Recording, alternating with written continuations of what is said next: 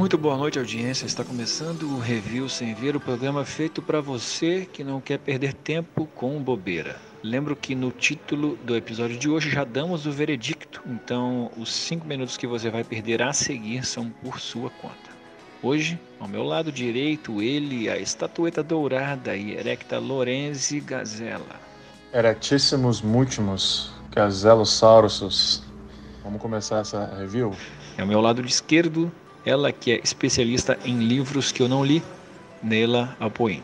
Rapaz, vocês deram muita sorte, porque eu não assisti. Então acho que agora sim eu tenho uma, uma opinião com propriedade para poder falar sobre. Né?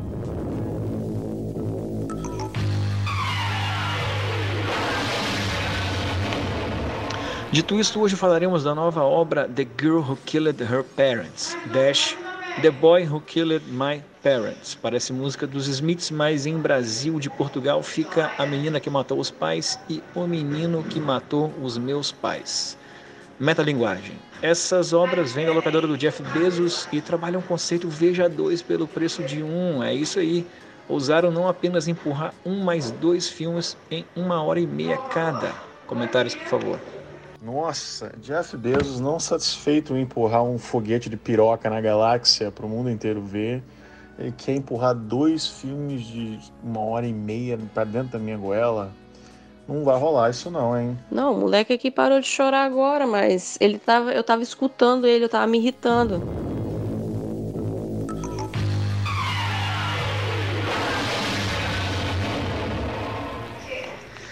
Sinopse. Vou falar só de um porque também eh, a menina que matou os pais apresenta a visão de Daniel Cravinhos sobre os acontecimentos que levaram à morte do casal Richthofen pais da sua então namorada Suzanne von Richthofen. Um drama de crime real sobre um dos casos de assassinato mais chocantes do Brasil. Comentários.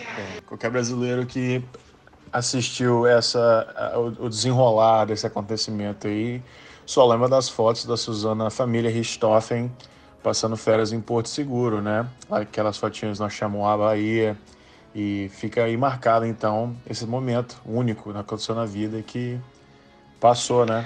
O Porto Seguro, realmente, eu já fui, então eu não posso opinar.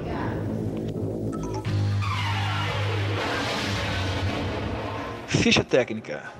Diretores: Maurício Essa. Atores principais: Carla Dias. Gênero: suspense, vírgula, drama. Legendas: português SDH, English CC e mais opções. Idiomas de áudio: português, English e mais. Carla Dias fazendo o que deveria ter feito no Big Brother, né? A ficha técnica aí só fomenta ainda mais a minha vontade de assistir o filme, né? É um elenco assim de garbo, elegância e conteúdo. Com certeza vou, não vou assistir. CC e mais, né? Hum. Gostei das opções de, de linguagem, né? De línguas. Ah, essa ficha técnica aí já me botou pra dormir, cara. Eu vou passar diretamente pro próximo capítulo. Pode ser?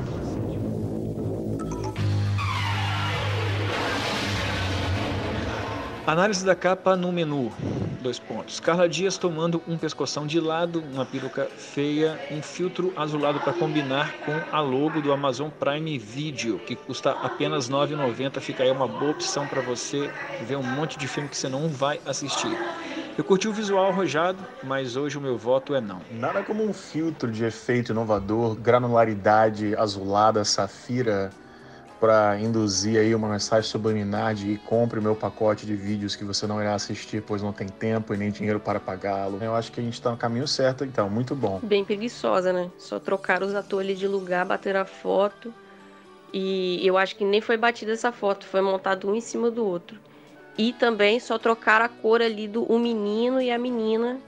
Também não tem muito detalhe, não. Aqui no meu algoritmo do Amazon também é uma falta total de respeito a salva de frente que está do lado do, do da, das duas capas do filme. Aí depois tem desjuntados do outro lado. Não tem nada a ver. Eu não entendi nada. Meu algoritmo tá assim.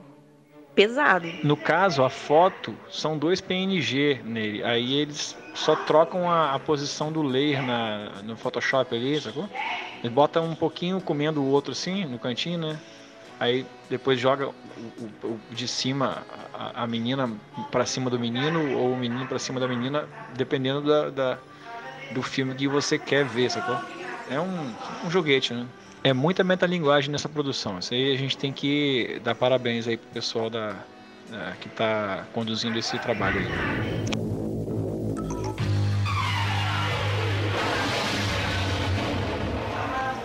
Nota 8,5. Justifico.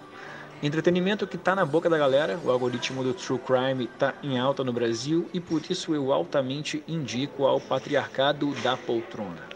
Cara, minha nota é 9. É, essa ideia de fazer duas versões do mesmo filme traz essa coisa de você não ter certeza de absolutamente nada. E eu acho que é disso que o brasileiro gosta. Não tem nada mais satisfatório do que você satisfazer o algoritmo, da maneira com que você alimenta aquele algoritmo, do que ele precisa todos os dias para ter certeza que você está assistindo, que você está sendo comandado, né? Que delícia. Eu assisto muito também, só que às vezes não, né? Eu fico sem ver nada às vezes, entendeu? Porque eu estou jogando videogame, eu não, não vejo nada desses negócios, então, né?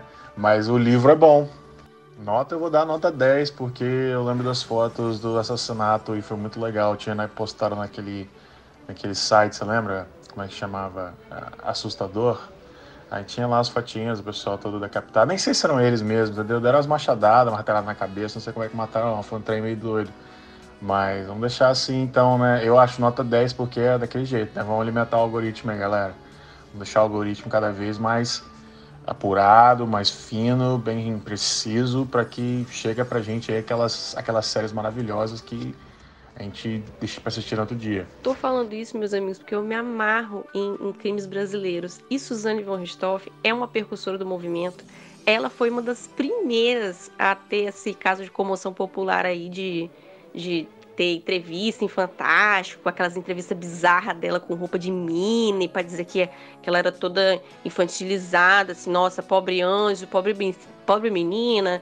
Então, assim, ela foi percursora aí do movimento, né? Depois seguida aí de Ana Karina Jatobá e Elise Matsunaga, né? Que particularmente eu eu sou sou não vou dizer que eu sou fã, né? É uma coisa meio bizarra, mas assim, eu acompanho bastante o caso da Elise. Acompanhei por causa do quê? Do documentário da Netflix. Que, aliás, é um erro, né? Porque ele é totalmente tendencioso, o documentário da Elise. Parece assim que ela é sua amiga. Que ela vai ser assim, meu Deus, tadinha, pobre Elise. Então, assim, tá errado. Assim como eu acredito que a perspectiva de ter dois filmes em um só vai bagunçar ainda mais a história. Daqui a pouco vão falar que a menina vai virar deputada. É porque a função principal do documentário é fazer você acreditar em uma coisa. Se ele não for tendencioso, ele não funciona.